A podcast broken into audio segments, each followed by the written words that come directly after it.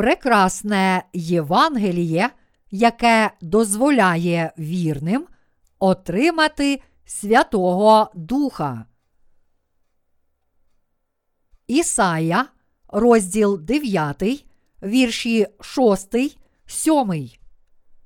Без кінця буде множитися панування та мир на троні Давида й у царстві Його, щоб поставити міцно Його, і щоб підперти Його правосуддям та правдою відтепер й аж навіки.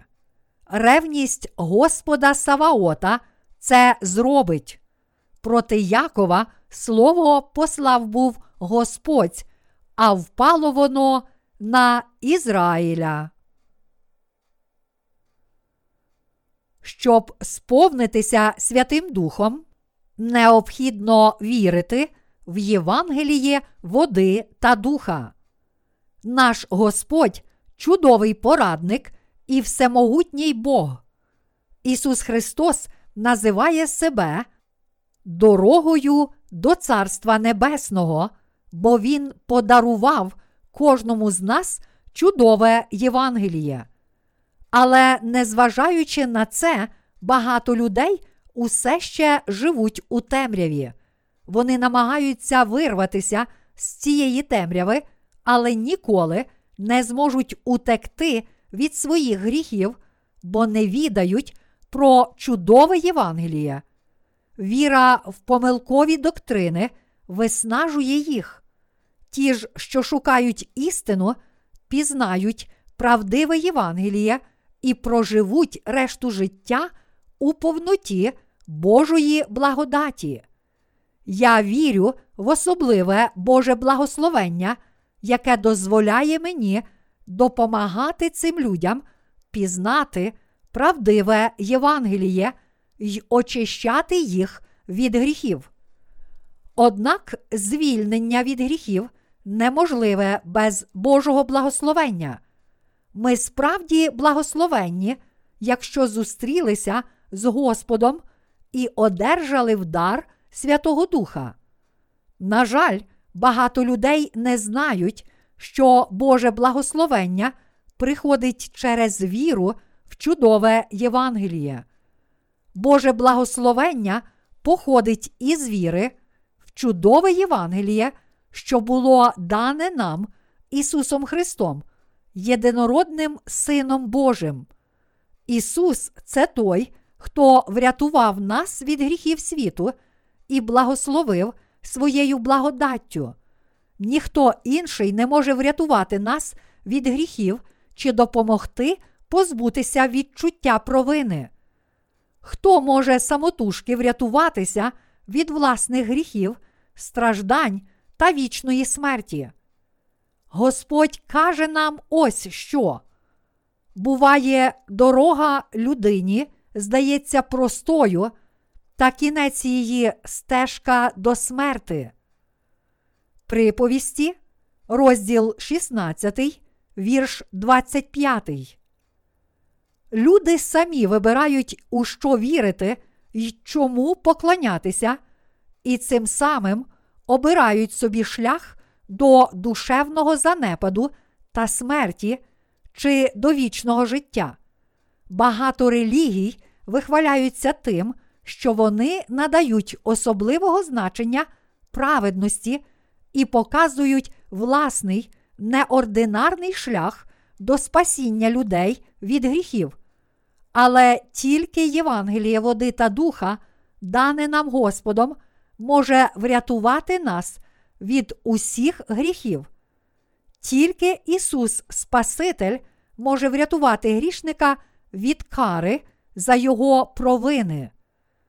У Євангелії від Івана наш Господь навчає Я дорога і правда, і життя. До Отця не приходить ніхто, якщо не через мене. Івана, розділ 14, вірш 6. Він віддав свою плоть і кров за тих, котрі йдуть дорогою гріха. Ісус каже, що Він шлях до правдивого життя. Господь запевняє нас, що той, хто не вірить у чудове Євангеліє Ісуса, не зможе увійти в Царство Небесне. Для того, щоб увійти в Царство Небесне, ми повинні твердо вірити в Євангеліє води та духа, одержати прощення наших гріхів і повірити в те, що Ісус це наш Спаситель.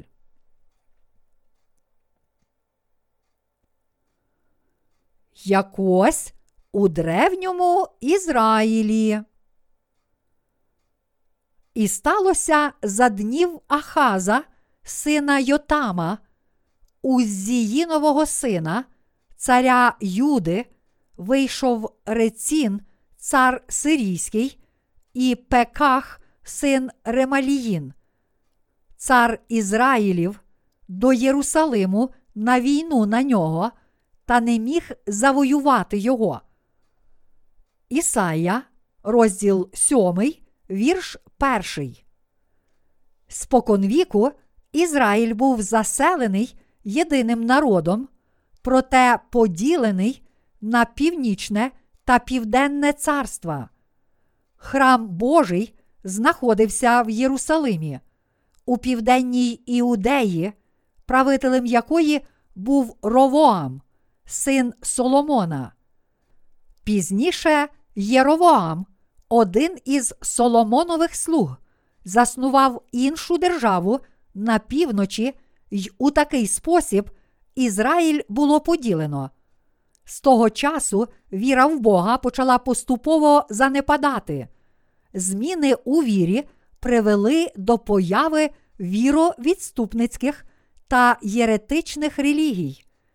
Таким чином, Єровоам став родоначальником єретиків.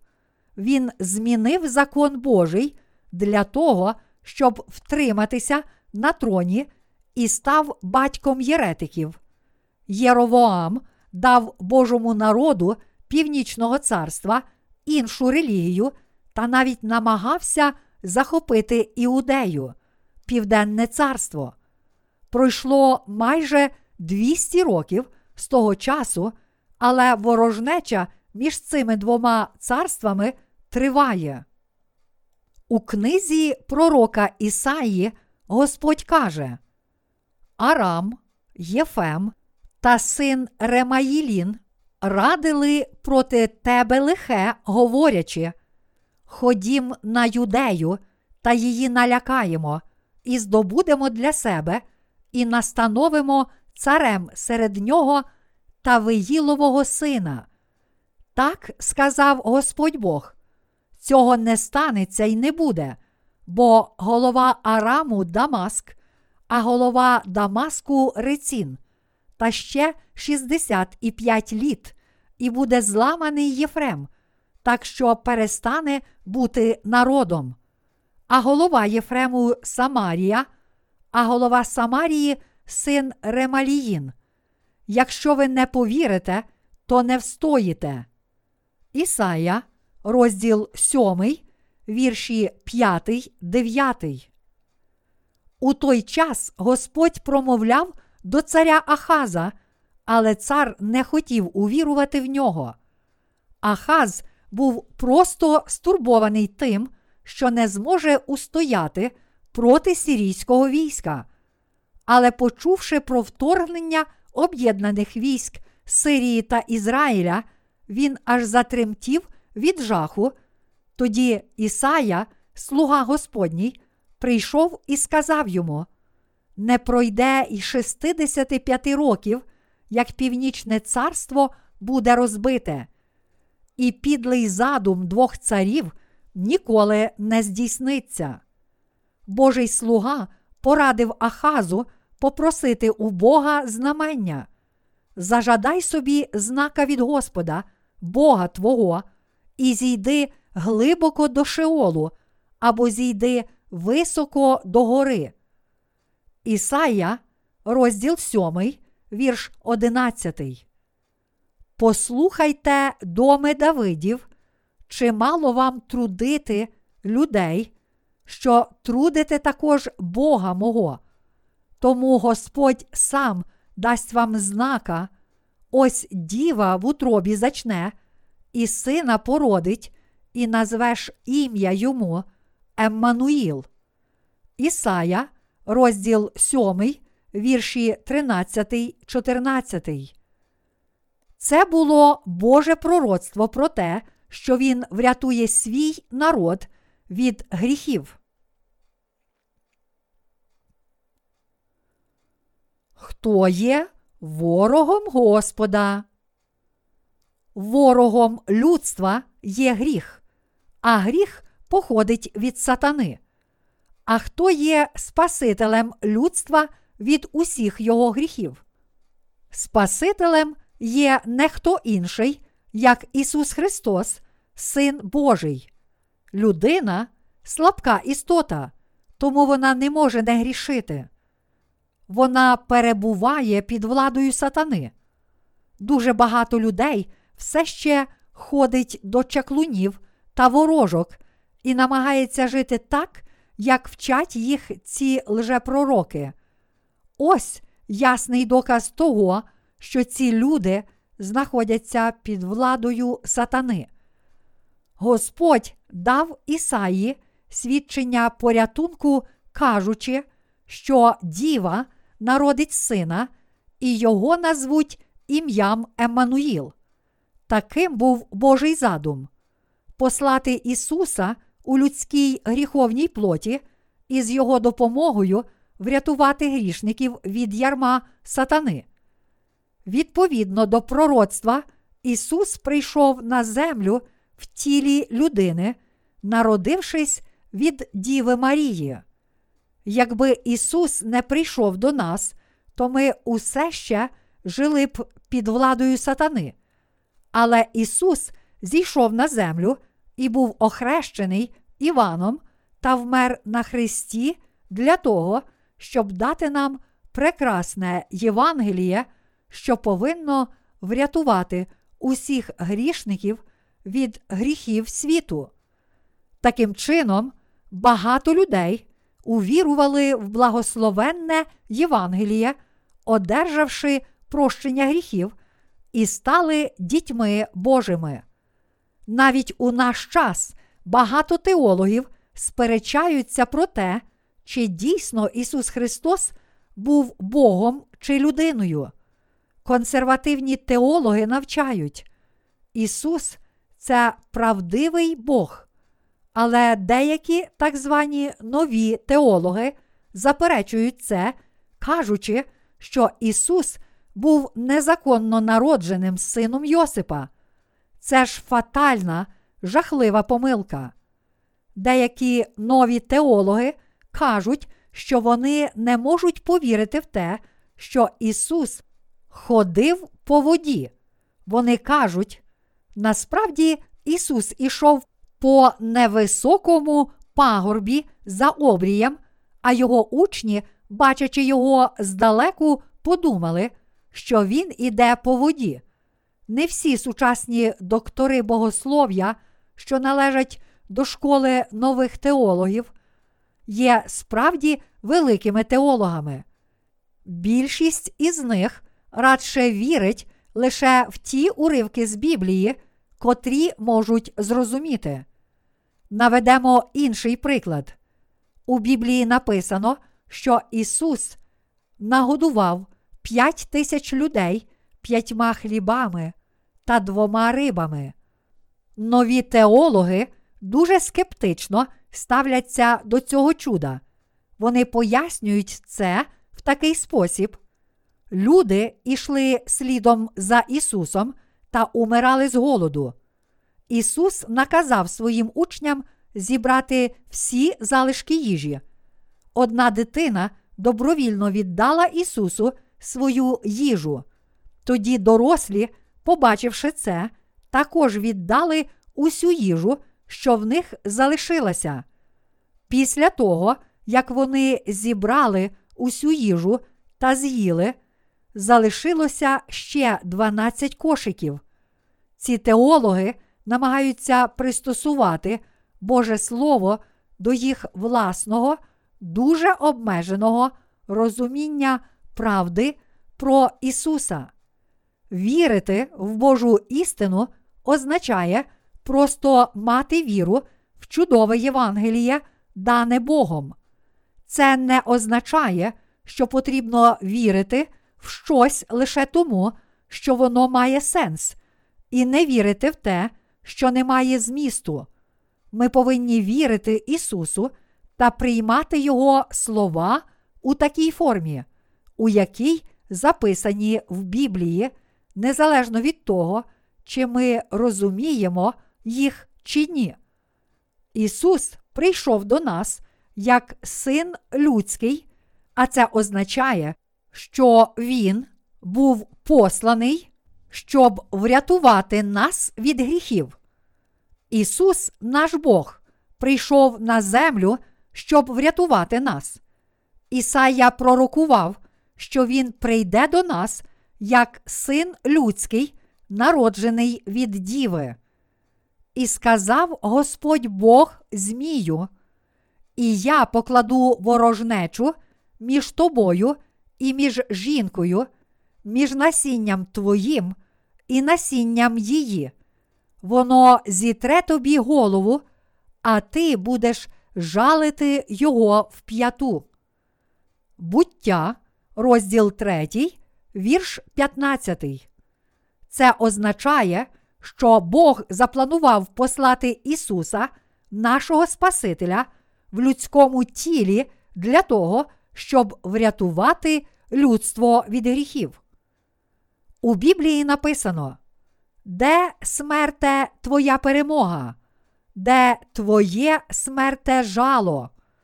Жало ж смерти то гріх, а сила гріха то закон.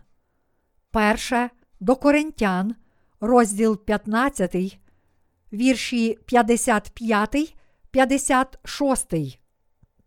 Жало смерті це гріх.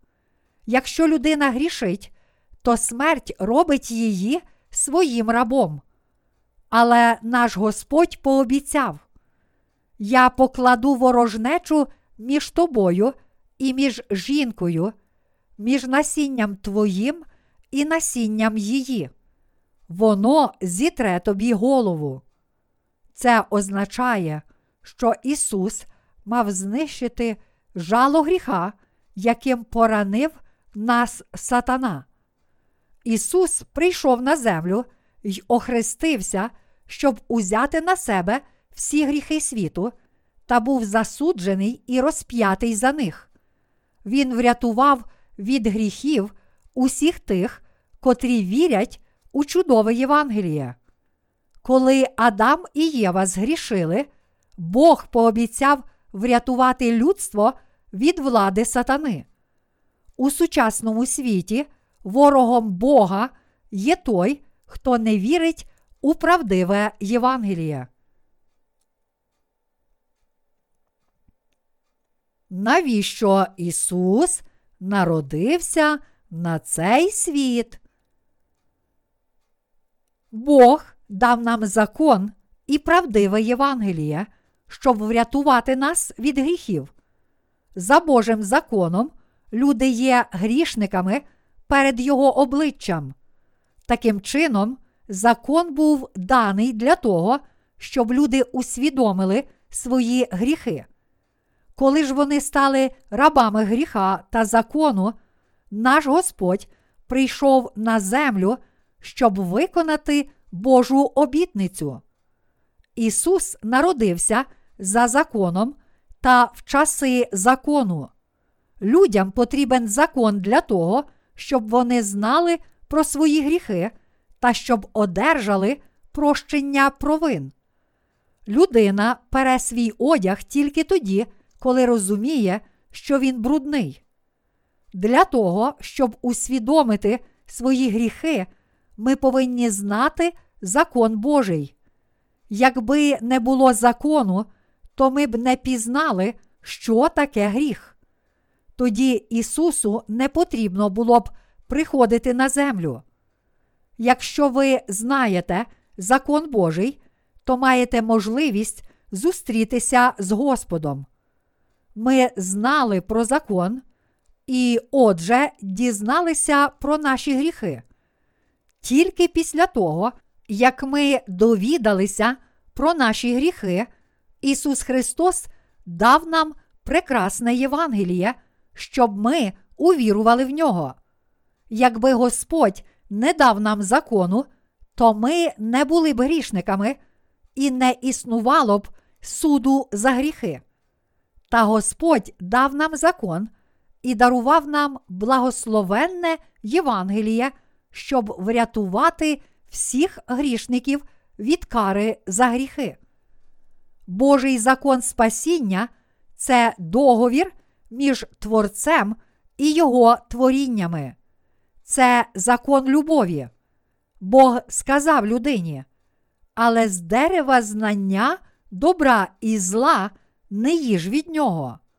Буття, розділ 2, вірш 17. Ось закон, даний нам Богом. Цей закон став основою любові, якою Бог врятував нас від усіх гріхів. Бог каже нам, що Він наш Творець та що усе підпорядковується Його волі. Це означає, що Бог це вічність, початок і кінець, та що ми повинні вірити в закон спасіння, що став можливим завдяки чудовому Євангелію. Досконалий Бог це абсолютне добро.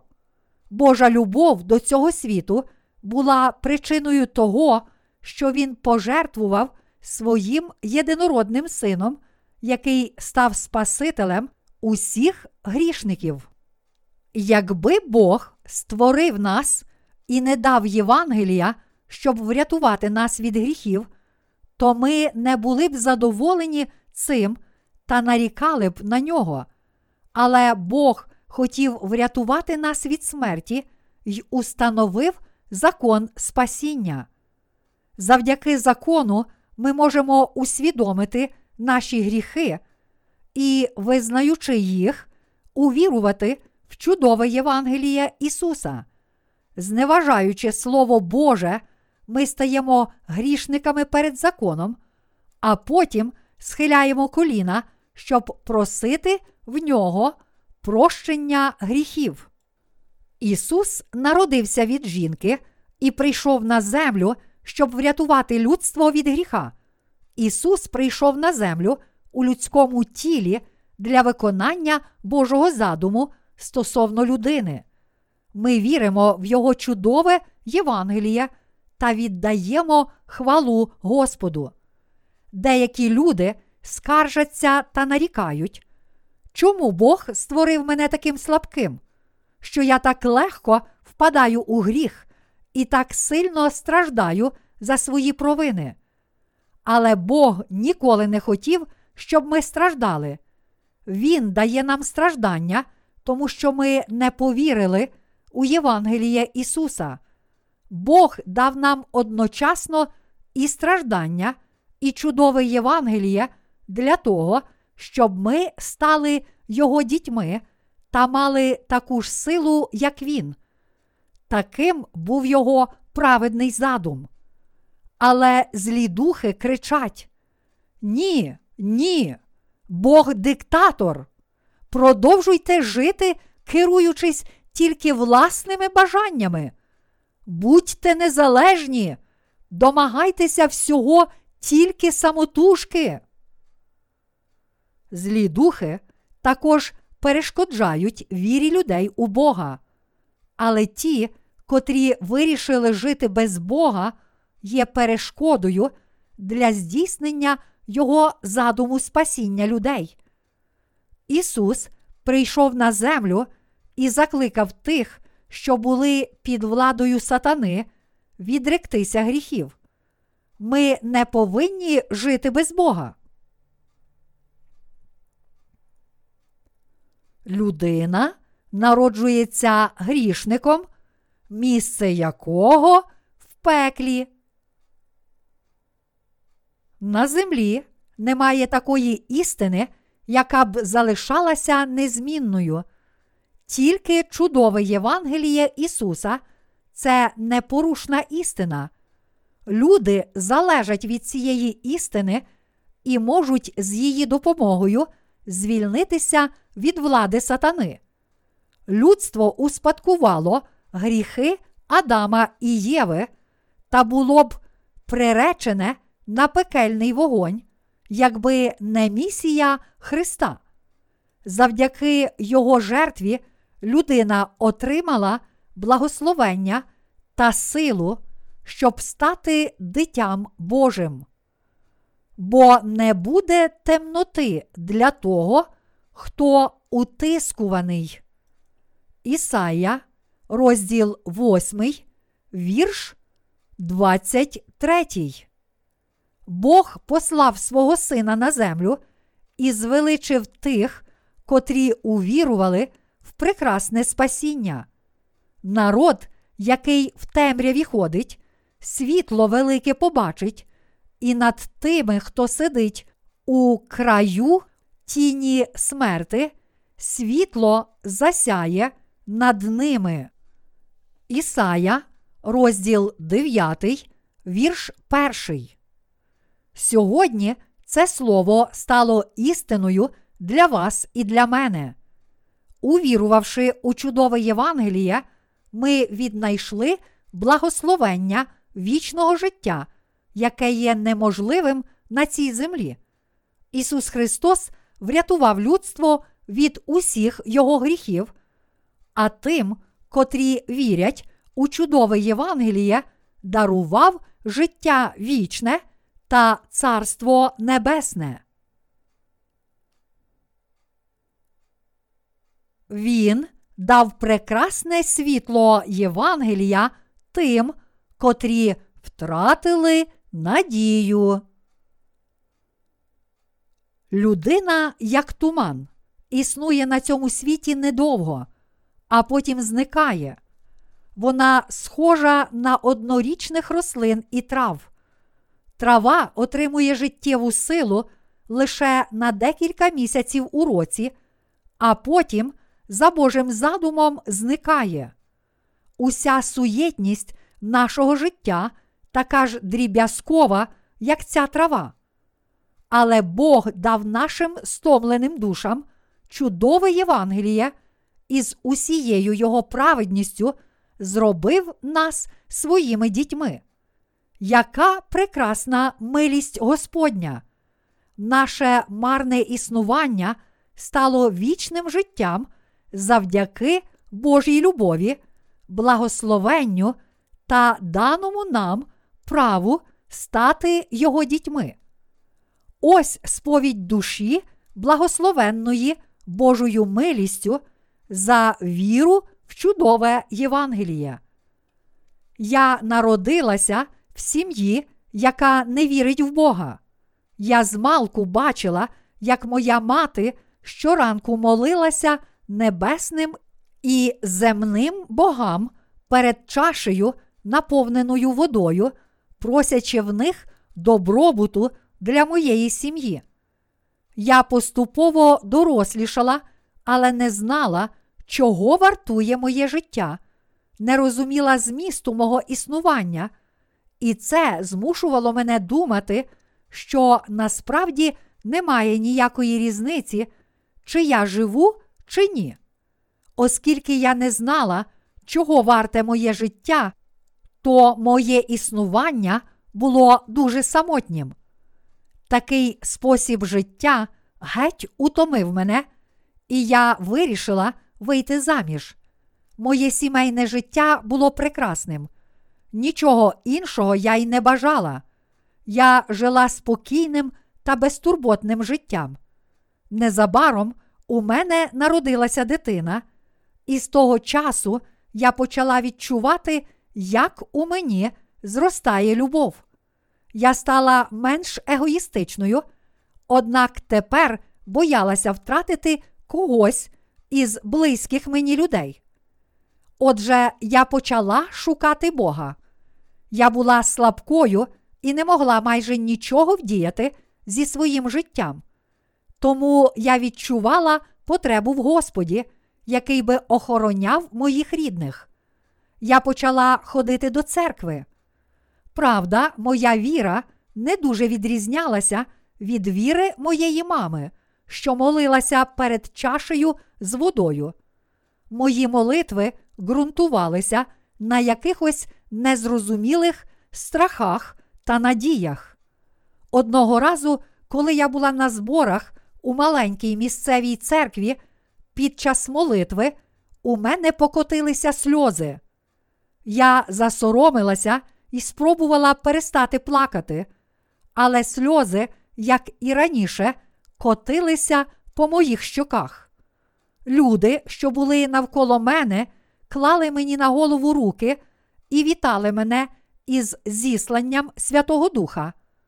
Я була вражена, адже я нічого не знала про Слово Боже, і моя віра в нього була якоюсь неясною та нечіткою.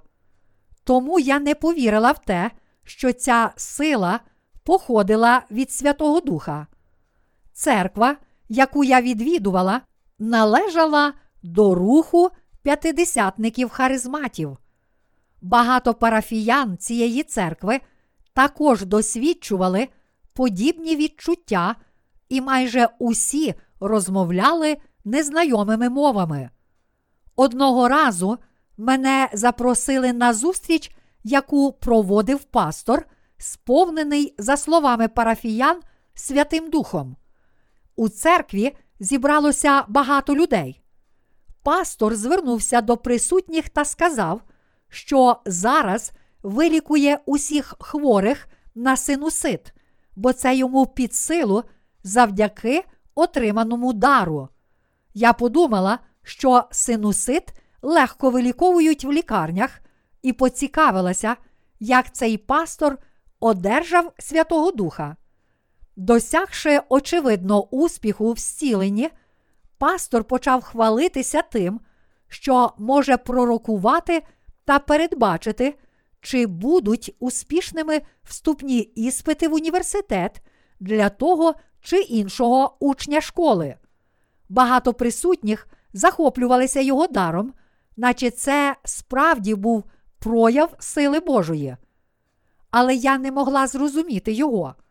Я не могла сказати, чи мають якесь відношення до Святого Духа ті здібності, якими володів пастор.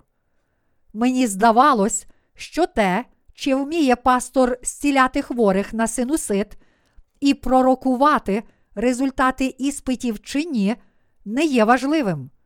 Тому я так і не змогла прийняти ці чуда за прояв присутності Святого Духа. Ті уявлення про могутність і любов, які склалися в моїй свідомості, відрізнялися від того, що я побачила. Отже, я перестала відвідувати цю церкву і почала уникати людей, що вірили в надприродну силу того пастора. Після цього я почала відвідувати невеличку церкву, яку вибрала, тому що думала, що там надають більшого значення Слову Божому. Довідавшись про існування закону Божого, я збагнула, яким грішним було моє життя. Бог став для мене причиною страху, і я зрозуміла, що не можу бути гідною в його очах, та що Святий Дух для мене взагалі недосяжний. Отож бо Господня рука не скоротшала, щоб не помагати, і його вухо не стало тяжким, щоб не чути, бо то тільки переступи ваші відділювали вас від вашого Бога, і ваші провини ховали обличчя Його від вас, щоб він не почув. Ісая, розділ 59, вірші 1, 2. Як мені здавалося, усі слова у цій цитаті з Біблії цілком відповідали моєму становищу. Я не могла стати дитям Божим і одержати Святого Духа, тому що усі мої вчинки та думки були грішними. Я боялася Бога і тому завжди молилася та каялася. Мене ніхто не змушував це робити. Я хотіла гідно стояти перед Ним. Я наполегливо молилася про прощення, тому що була грішницею, але ці молитви не змогли змити моїх гріхів. Мені лише вдалося показати йому свою щирість, проте гріхи усе ще залишалися у мені. З того часу в моїй свідомості зароджувалися нарікання на Бога. Я хотіла бути бездоганною в його очах, але не могла стати досконалою відразу. Тому моїх гріхів та нарікань накопичувалося все більше і більше. У цей період духовної темряви у мого батька трапився серцевий приступ. Перед смертю йому довелося протягом 40 днів перенести кілька операцій і страждати на лікарняному ліжку. Я не могла молитися за свого батька, бо була грішницею, і мої молитви тільки примножили б його страждання. Я була в розпачі від того, що мені не вистачало віри, хотіла йти слідом за Господом, але не могла. Я продовжувала в усьому нарікати на Бога і, зрештою, відвернулася від нього. Та закінчилося моє релігійне життя.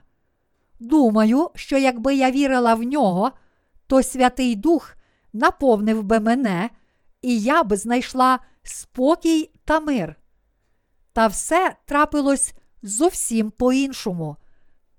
Моє життя стало ще більше позбавленим змісту, і я продовжувала жити в страху та нещасті. Але Господь не покинув мене. Він дав мені зустріти таку людину, яка дійсно наповнилася Духом Святим через Слово Боже. Від цієї особи я довідалася, що Ісус забрав усі наші гріхи своїм хрещенням від Івана, і що Він був засуджений та розп'ятий за них на Христі. Отже, усі гріхи світу, а також і мої провини прощені. Коли я почула й усвідомила це, то зрозуміла, що я вільна від усіх гріхів. Бог допоміг мені одержати прощення гріхів, благословив мене Святим Духом і дарував життя, сповнене миру. Він повів мене за собою, дав мені чітке уявлення про добро і зло та наділив мене силою долати спокуси цього світу. Він відгукнувся на мої молитви і допоміг мені вести праведне й осмислене життя. Щиро дякую Богу за дар Святого Духа. Кожен з нас благословенний Божою милістю і здатний наповнитися Святим Духом. Я дякую Господу за дароване нам правдиве Євангеліє. Бог благословив праведників цією великою радістю. Серця праведних наповнені радістю. Господь дарував нам вічне щастя. Ми усвідомлюємо, яким коштовним дарунком є Боже спасіння, любов і милосердя, і дякуємо Йому за ці дари. Господь дав нам щастя через небесне Євангеліє, дар, який неможливо купити за гроші. Бог послав нам Святого Духа і добру новину, щоб ми могли перебувати у твердій вірі та радості. Це чудове Євангеліє благословляє наше життя. Господь дарував нам цю благу вістку і щасливий з того, що праведники насолоджуються благословенним життям. у Євангелії від Луки є такі слова Діви Марії. Бо для Бога нема неможливої жадної речі. А Марія промовила: Я ж Господня раба, нехай буде мені згідно з Словом Твоїм. Луки, розділ 1, вірші 37, 38. Ісус був зачатий, коли Діва Марія увірувала в прекрасні Божі слова, передані їй Його ангелом. Подібно у серцях праведників народжується чудове Євангеліє через їхню віру. Бо зламав ти ярмо тягару Його, і кия з рамена Його, жезло Його пригнобителя, як за днів Мадіяма. Ісая, розділ 9, вірш 3.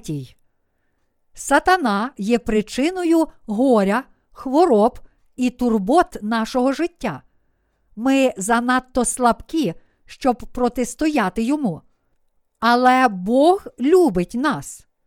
Він бореться проти сатани і перемагає його.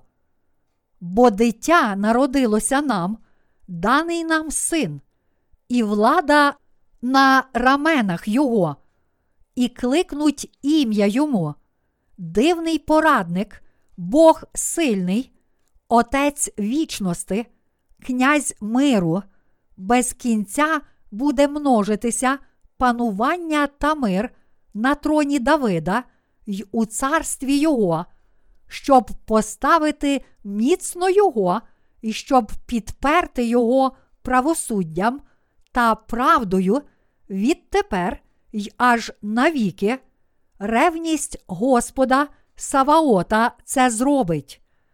Ісая, розділ 9, вірші 5, 6. Бог пообіцяв звеличити нас, як своїх дітей, чудовим Євангелієм, що сповнилось через Ісуса. Він здобув перемогу над сатаною та визволив нас від Його влади, як і обіцяв. Господь прийшов на землю і своєю владою пообіцяв знищити всю темряву гріха. Отже, ми маємо підставу називати нашого Господа чудовим. Він дарував нам безліч чудових речей, Боже рішення прийти на землю в тілі Сина Людського також було великим таїнством. Прийдіть і будемо правуватися, говорить Господь, коли ваші гріхи будуть як кармазин, стануть білі, мов сніг. Якщо будуть червоні, немов багряниця, то стануть, мов вовна вони. Ісая, розділ 1, вірш 18. Господь пообіцяв врятувати нас від гріхів і дати нам вічне прощення. Ісуса називають чудовим, бо Він зробив багато чуд для нас. І кликнуть ім'я йому дивний, порадник, Бог сильний. Бог, наш порадник, задумав спасти нас прекрасним Євангелієм і виконав свій задум, щоб навіки врятувати нас від гріхів. Немудре у Бога розумніше за людську премудрість. Премудрість Господа полягала в тому, щоб Ісус був охрещений Іваном і помер на Христі, та так визволив нас від гріхів. Він сповнив це таїнство задля нас, але саме закон любові врятував нас від гріхів. Закон любові це Євангеліє істини, що веде нас до одержання Святого Духа через воду та кров. Господь Бог каже, та зволив Господь, щоб побачити Його, щоб муки завдано йому. Ісая, розділ 53, вірш 10. Ісус віддав себе в жертву за гріх, щоб виконати волю Божу. Бог передав усі гріхи світу своєму Сину Ісусу Христу, віддав Його на хресні муки як засуд за наші провини. Чудове Євангеліє раз і назавжди врятувало людство від гріхів. Христос віддав своє життя за нас, взяв на себе кару за гріхи і благословив нас спасінням. Система жертвоприношень встановлена Богом. У Біблії написано про жертвоприношення як викуп за гріхи, вчинені за один день. Грішник повинен був привести у жертву тварину без вад і покласти руки їй на голову, щоб передати тварині свої гріхи. Потім він повинен був убити жертовну тварину і віддати священнику її кров. Священник окроплював цією кров'ю роги жертовника цілопалення, а залишки виливав до підніжжя жертовника. Таким чином, грішник покутував свої гріхи, вчинені за день. Покладення рук було способом, з допомогою якого грішник передавав свої гріхи жертовній тварині.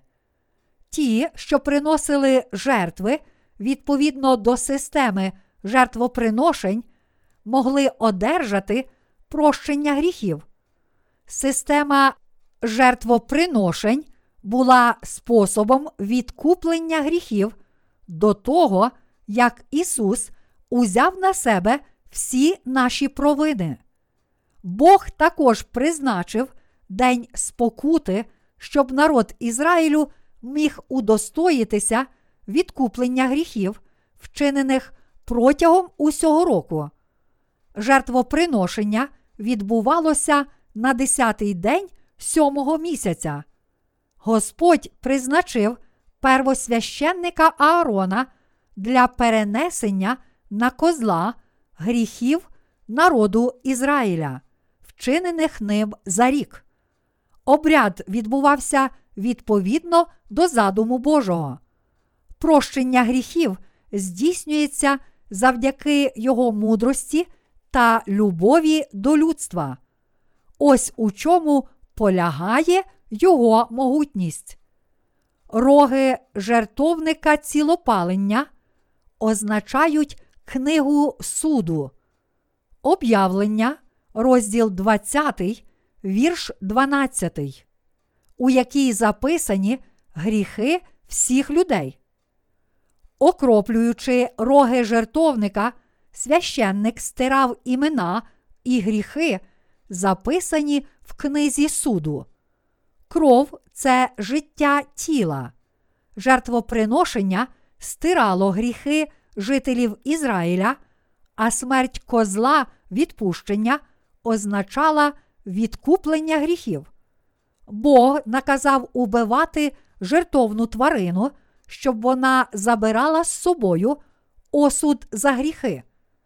Ось ознака Його мудрості та любові до нас. Ісус Христос прийшов на землю у ролі жертви за гріхи, щоб здійснити Божий задум. Пожертвувавши собою, Ісус забрав усі гріхи світу. Погляньмо на слова Його обітниці. А Він був ранений за наші гріхи, за наші провини Він мучений був. Чи Він забрав гріхи світу? Бо дитя народилося нам, даний нам син, і влада на раменах Його, і кликнуть ім'я йому. Дивний порадник, Бог сильний, Отець вічності, Князь миру. Без кінця буде множитися панування та мир на троні Давида й у царстві Його, щоб поставити міцно Його, щоб підперти Його правосуддям та правдою відтепер й аж навіки, ревність Господа Саваота це зробить. Ісая, розділ 9, вірші 5, 6. Таємнича і чудова обітниця полягала в тому, що Ісус повинен був виконати волю Божу і дати мир віруючим, забравши гріхи світу. Божа обітниця була обіцянкою любові, за допомогою якої Він хотів дати мир людству. Ось що Господь пообіцяв нам та здійснив через Ісуса. У Євангелії від Матвія написано: Народження ж Ісуса Христа сталося так, коли його матір Марію заручено з Йосипом, то перш ніж зійшлися вони, виявилося, що вона має в утробі від Духа Святого. Матвія, розділ 1, вірш 18. Слово Ісус означає Спаситель, той, хто врятує від гріхів свій народ, а Христос Божий помазаник. Ісус був чистий від гріхів, Він наш цар і Спаситель, що народився від Діви, щоб врятувати Божий народ від гріхів. І вона вродить сина, ти ж даси йому ймення Ісус, бо спасе Він людей своїх від їхніх гріхів. А все оце сталося, щоб збулося сказане пророком від Господа. Матвія, розділ 1, вірші 21, 22.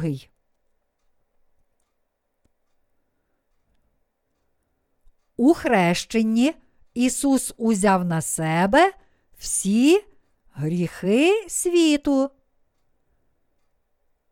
Як написано в Євангелії від Матвія, тоді прибуває Ісус із Галілеї понад Йордан до Івана, щоб хреститись від нього. Але перешкоджав він йому й говорив: Я повинен хреститись від тебе, і чи тобі йти до мене? А Ісус відповів і сказав йому: Допусти це тепер, бо так годиться нам виповнити усю правду. Тоді допустив він його. І, охрестившись, Ісус зараз вийшов із води. І ось небо розкрилось, і побачив Іван Духа Божого, що спускався, як голуб, і сходив на нього. Матвія, розділ 3, вірші 13, 16. У цьому уривку перед нами постає Іван Хреститель. Навіщо Ісус охрестився від Івана? Ісус повинен був охреститися, щоб узяти на себе всі гріхи світу і змити їх відповідно до Божого задуму. Влада на раменах Його. Ісая, розділ 9, вірш 6. Слово влада означає, що Ісус це той, хто наділений владою і могутністю правителя Царства Небесного, Царя світу. Ця влада дарована тільки Ісусу. Ісус зробив чудо, змив усі гріхи людства. Це чудо стало можливим завдяки Його хрещенню від Івана. Що мав на увазі Ісус, кажучи, бо так годиться нам виповнити усю правду. Матвія, розділ 3, вірш 15. Ці слова означають, що очищення людства від усіх гріхів було справою праведною та необхідною. У посланні до римлян написано: Правда бо Божа з'являється в ній з віри у віру.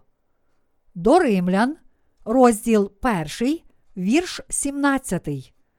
Правда Божа відкривається в Євангелії. Чи дійсно правдиве Євангеліє води та духа відкриває нам Божу правду? Так, правдиве Євангеліє полягає в тому, що своїм хрещенням і розп'яттям Ісус узяв на себе всі гріхи світу. Євангеліє води та духа це чудове Євангеліє, у якому відкривається правда Божа. Яким чином Ісус узяв на себе гріхи світу? Він узяв на себе гріхи, коли Іван охрестив його в річці Йордан. Вся правда по-грецьки означає, що Ісус забрав гріхи людства у найчудовіший і найправедніший спосіб. Христове очищення від усіх гріхів було абсолютно праведним і справедливим. Ісусу належало бути охрещеним від Івана, щоб змити всі гріхи світу. Бог знав, що хрещення Ісуса абсолютно необхідне для дарування миру і спокою всьому людству. Ісус не став би нашим Спасителем, якби не був охрещений від Івана і не пролив свою кров на Христі. Господь став жертвою за провини, і завдяки йому були змиті всі гріхи світу. Бог каже, усі ми блудили, немов ті овечки, розпорошились кожен на власну дорогу, і на нього Господь поклав гріх усіх нас. Ісая, розділ 53, вірш 6. Ісус мав узяти на себе всі гріхи світу, щоб виконати Божу волю. Ось чому Господь прийшов у людському тілі як жертва за гріх і був охрещений Іваном. Ісус мав узяти на себе всі гріхи світу та осуд за них, щоб здійснився Божий задум і показати нам Його вічну любов. Коли Ісус вийшов з води після свого хрещення, Бог проголосив: Це син мій улюблений, що його я вподобав. Матвія, розділ 3, вірш 17. Дитя народилося нам. Бо дитя народилося нам, даний нам син, і влада на раменах його, і кликнуть ім'я йому, дивний порадник, Бог сильний, Отець вічності, Князь миру. Ісая, розділ 9, вірші 5, 6. Ісус є Син Божий, Бог Творець, що створив цілий світ. Він не тільки син всемогутнього Бога, але також Творець і Князь миру. Ісус це Бог, що дав людству вічне щастя. Ісус є Бог істини. Він узяв на себе всі наші гріхи, врятував нас і дав нам мир та спокій. Чи існує гріх на землі? Ні, не існує. Ми можемо впевнено сказати, що на землі немає гріха, тому що це нам підказує наша віра в чудове Євангеліє, яке вчить, що Ісус змив усі гріхи світу своїм хрещенням і кров'ю на Христі. Ісус не збрехав нам, Він заплатив за гріхи своїм хрещенням і кров'ю, дозволив кожному віруючому стати дитиною Божою та дав мир усім нам. Він дав нам можливість стати Його благословенними дітьми і вічно жити у мирі. Я славлю Господа і дякую йому за це. Оце агнець Божий, що на себе гріх світу бере. Наступного дня Іван бачить Ісуса, що до нього йде, та й каже: Оце агнець Божий, що на себе гріх світу бере. Івана, розділ 1, вірш 29. Наступного дня після хрещення, яким Ісус Христос змив усі гріхи світу, Він знову зустрівся з Іваном Хрестителем. Іван свідчив перед Ісусом, кажучи: Оце агнець Божий, що на себе гріх світу бере. Потім Іван удруге засвідчить. Наступного дня стояв знову Іван та двоє з учнів його, і, поглянувши на Ісуса, що проходив, Він сказав: Ото агнець Божий. Івана, розділ 1, вірші 35, 36. Ісус це Месія, що прийшов як агнець Божий, тобто так, як Бог пообіцяв у Старому Завіті. Месія Ісус Христос прийшов до нас як чудовий порадник і всемогутній Бог, та був охрещений, щоб врятувати нас від усіх гріхів. Дитя народилося нам.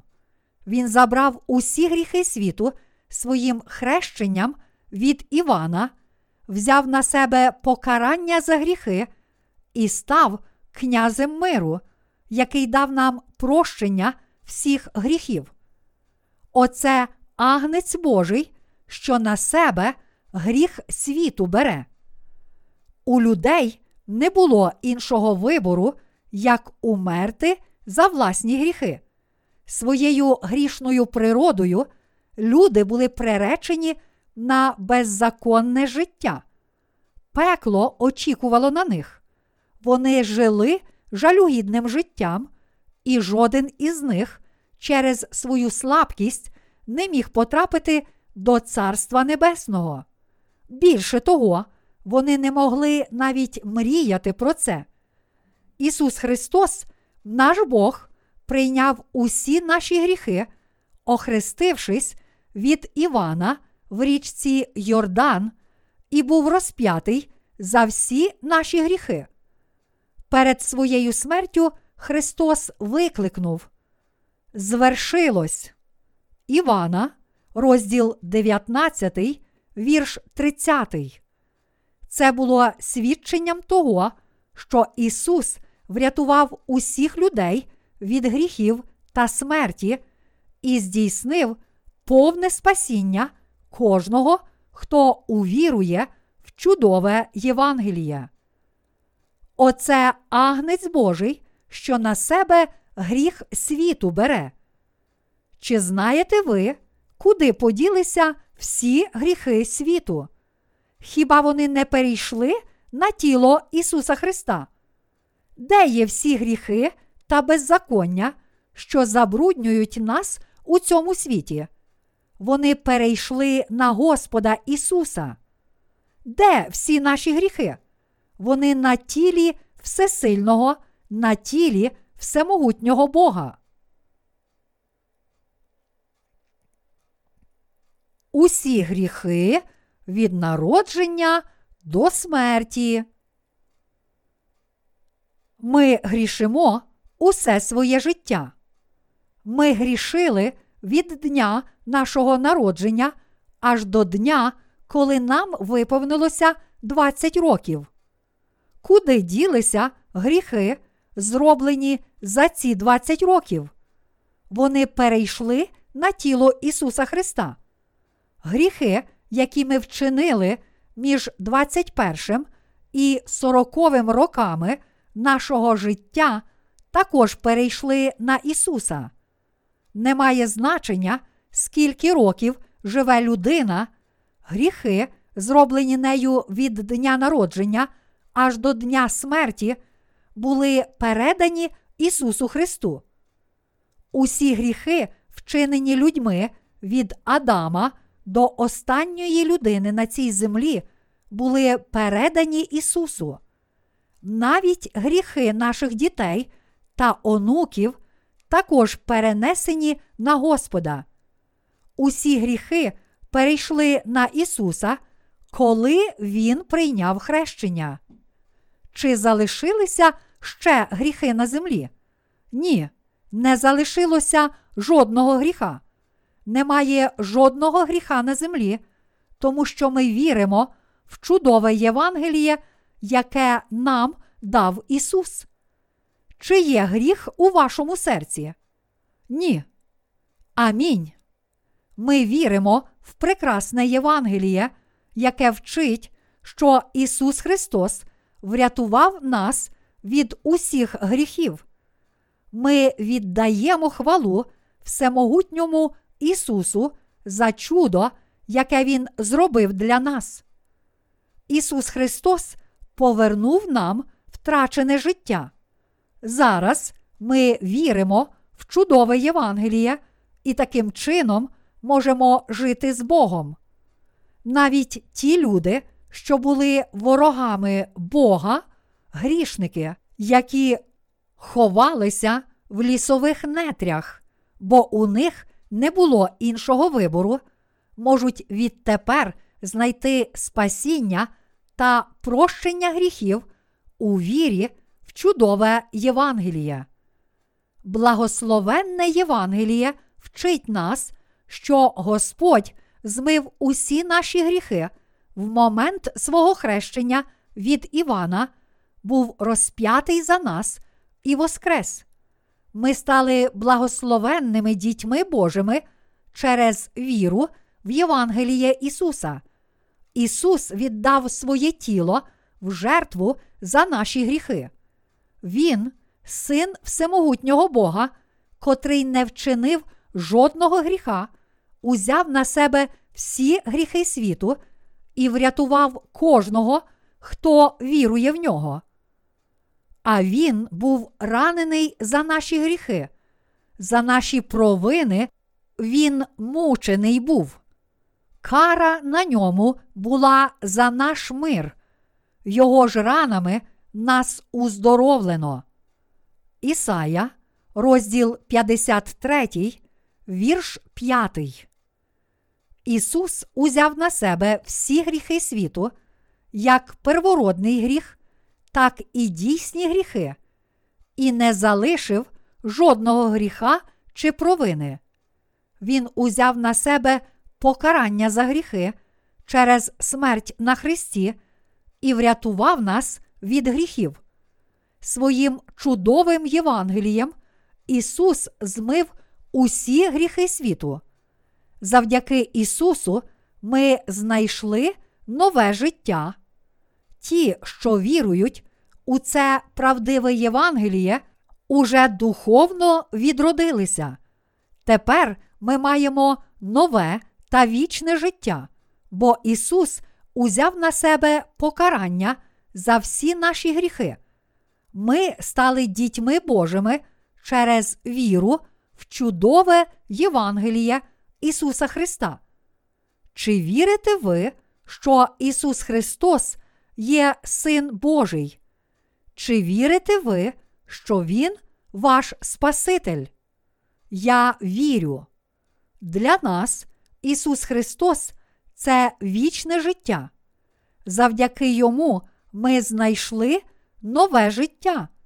Ми були приречені на смерть за наші гріхи, але через своє хрещення і смерть на Христі Господь узяв на себе покарання за наші гріхи. Він звільнив нас від рабства гріха від влади смерті та гніту сатани. Господь це Бог, що врятував нас від усіх гріхів і став Спасителем кожного, хто вірує в нього. Якщо ми прочитаємо послання до євреїв, то зрозуміємо, що Господь освятив нас та що немає вже жодної потреби у подальшій спокуті гріхів. До євреїв, розділ 10, вірші 10, 12, вірш 14, вірш 18. Ми входимо до Царства Небесного через віру в Ісуса. Раніше ми були преречені на смерть за гріхи та беззаконня, але зараз можемо піти до неба і насолоджуватися вічним життям завдяки вірі, в хрещення та кров Ісуса. Пастир добрий кладе життя власне за вівці. Івана, розділ 10, вірш 11. Наш Господь прийшов на землю, щоб врятувати нас від гріхів світу своїм хрещенням, смертю на Христі та Воскресінням. Він дав Святого Духа тим, котрі одержали прощення гріхів завдяки вірі в цю істину. Дякую тобі, Господи, Твоє Євангеліє це прекрасне Євангеліє, завдяки якому віруючі можуть наповнитися Святим Духом. Аллілуя! Слава тобі, Господи!